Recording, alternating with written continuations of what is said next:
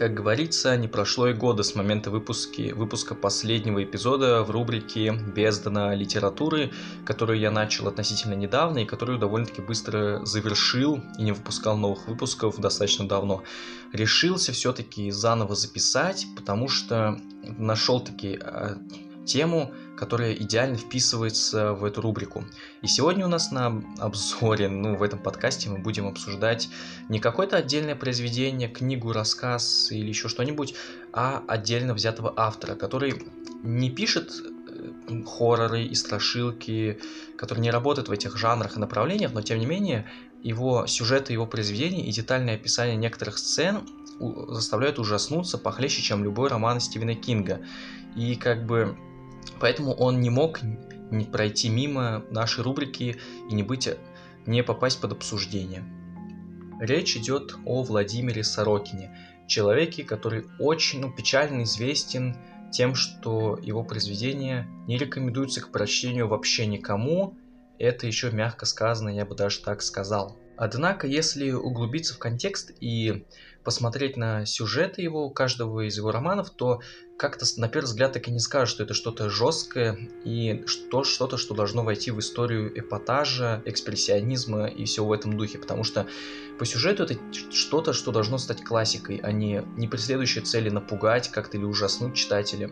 Там в его произведениях часто встречается сатира на государство, на общество, на, какие-то, на какой-то политический строй, то есть что-то, что присуще было Пушкину, Лермонтову и другим метрам литературы отечественной, Однако, то, что его отличает от большинства э, российских авторов, будь то класс, классиков, либо же из современных каких-то э, писателей, это то, что в его романах эпатаж и эдакое гиперреалистичное насилие в каждом произведении красной нитью идет.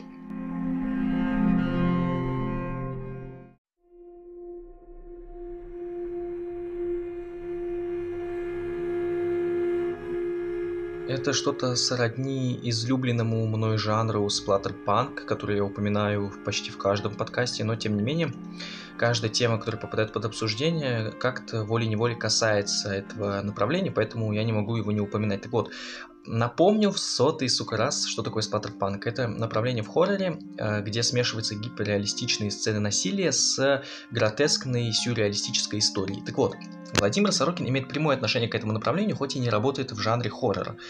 На, за основу, чтобы доказать свое суждение, я возьму один из его легендарнейших и самых популярнейших культовых э, рассказов.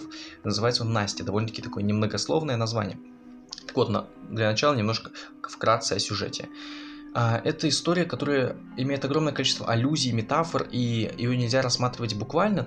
Такой сюжет. Богатые люди взяли маленькую девочку Настю и, чтобы вы думали, зажарили ее в печи, запекли и подали на стол в качестве главного блюда дня.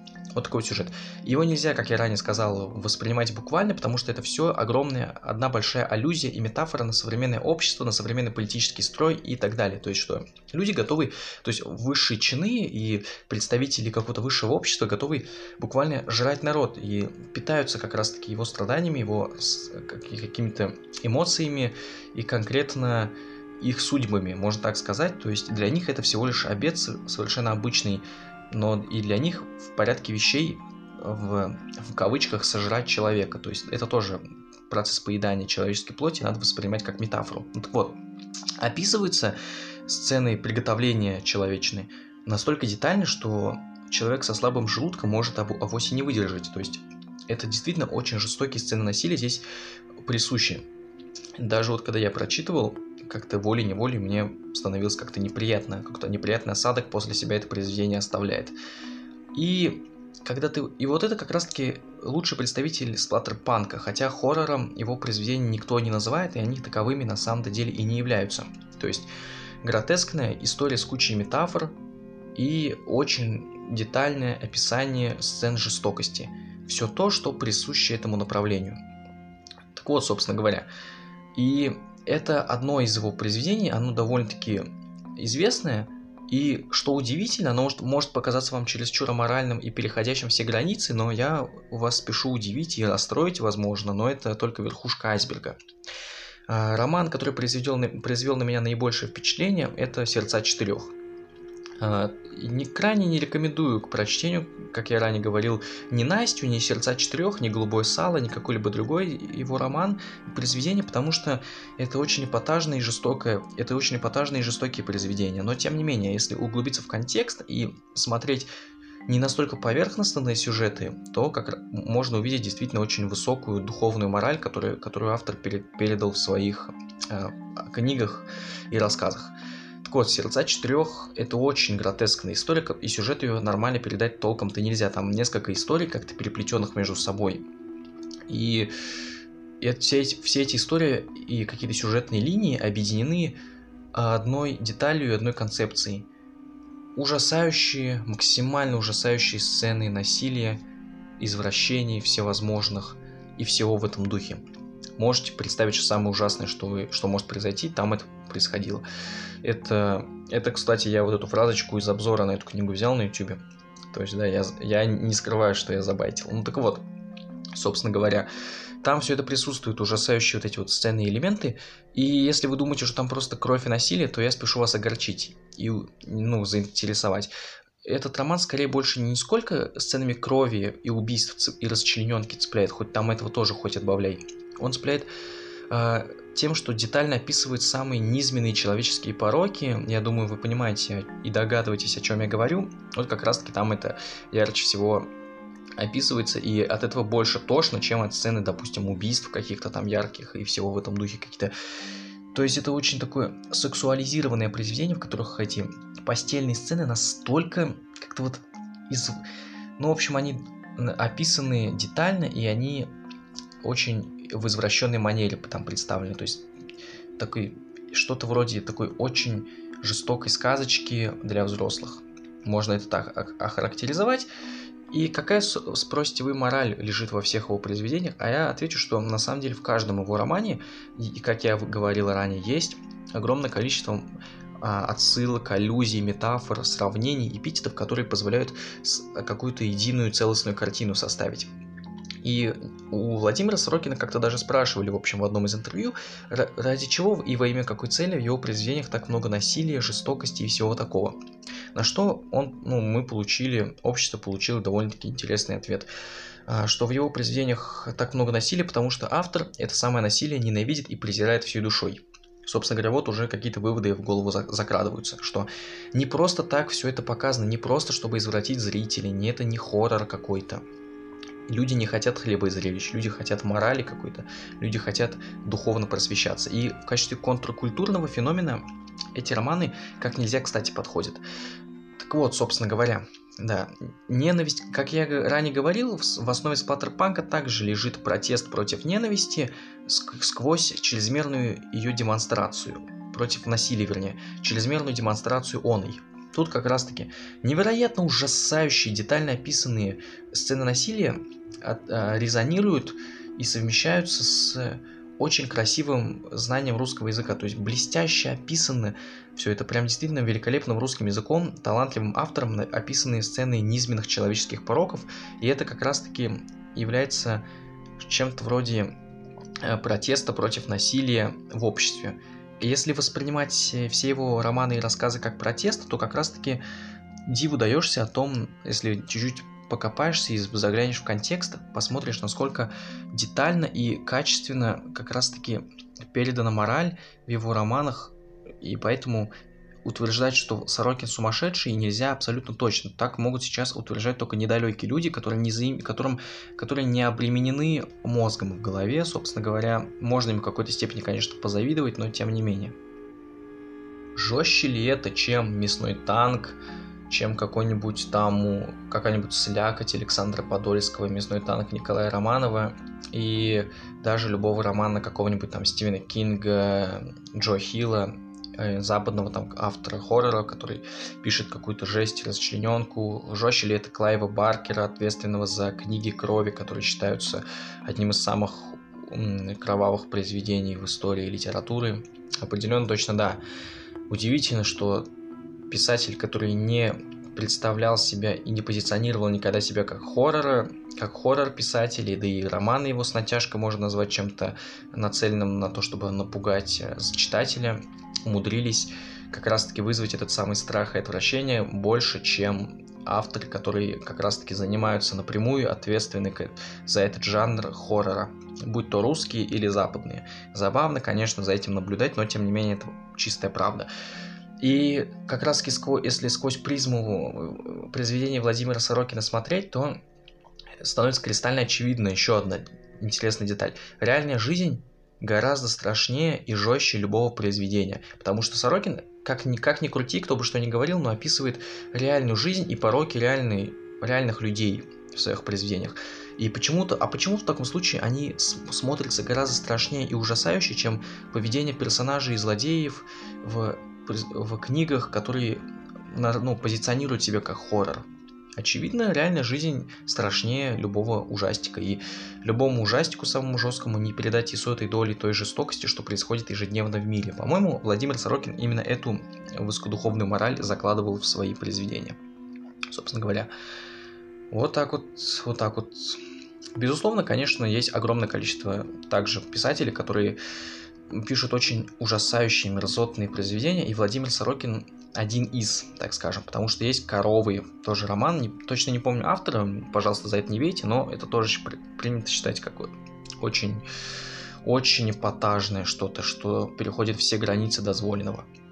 А, «Осиная ферма» тоже, извиняюсь, не помню автора, но тоже вот Человек ли это? Вот это три романа, которые я назвал, которые тоже могут претендовать на... которые не являются хоррором, но которые пугают похлеще. Гораздо-гораздо похлеще. Собственно говоря, вот.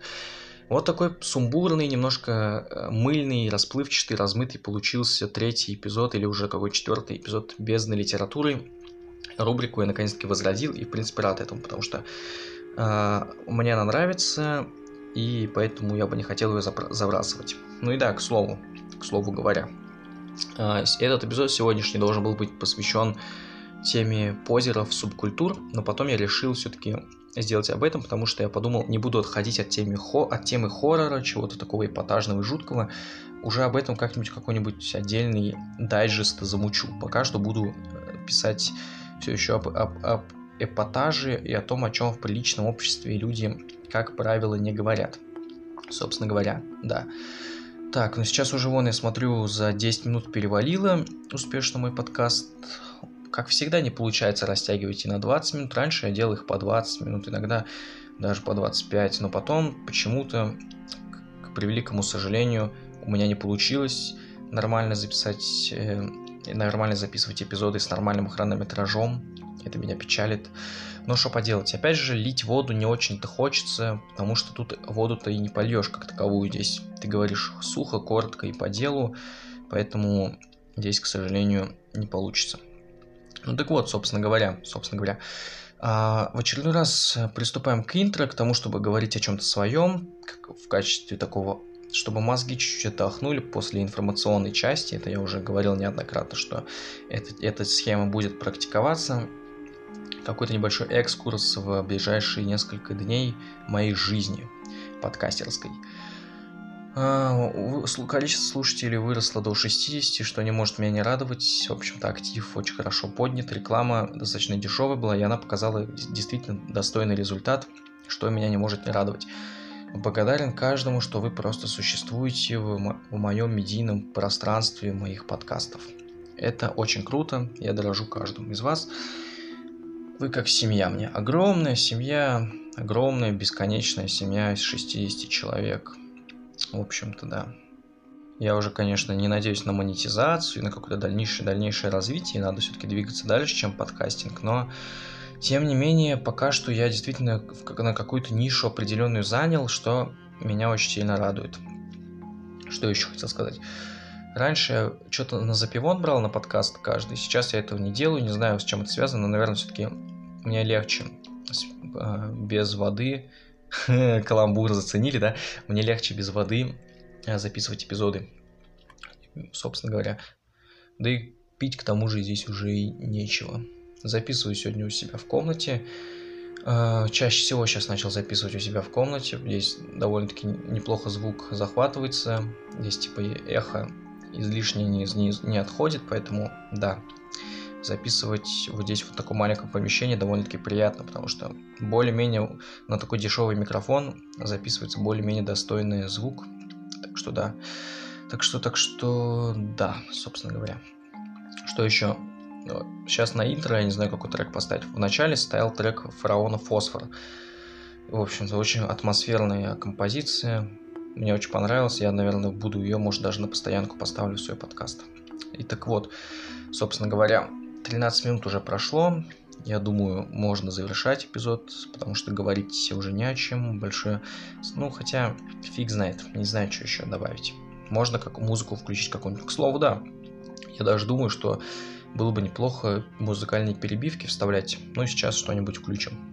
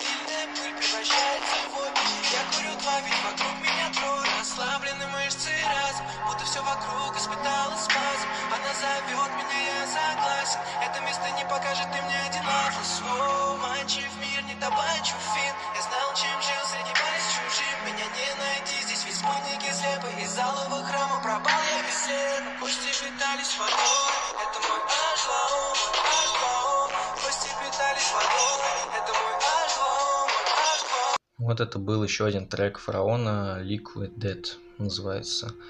Я не знаю, в последнее время мне понравилось творчество этого исполнителя. Я часто ставлю его в качестве интро, аутро, перебивок, вот как сейчас.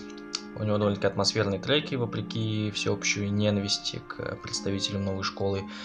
Вот, этот трек, я считаю, можно было бы поставить в качестве интро или аутро вот такие какие-то мысли в голове прослеживаются, потому что из э, русскоязычных исполнителей чего-то такого мрачного какого-то звучания я пока не нашел и не обнаружил. А, ну еще я нашел один крутой трек, не фараон уже, который также, ну, другого известного исполнителя, который вот сейчас я в качестве аутро могу использовать. Довольно, сейчас, пожалуй, я его как раз таки поставлю до 16 минут доведем только. Так, десяточка, 10 секунд осталось. Терпите еще мой мерзкий девчачий сучин голосок. 56, 57, 58, 59. Все, 16, я ставлю аутро. Надеюсь, хоть кто-то до этого момента прослушал. Ты вы большие молодцы, красавчики. Большое всем спасибо за прослушивание. Всего самого наилучшего и до скорой встречи.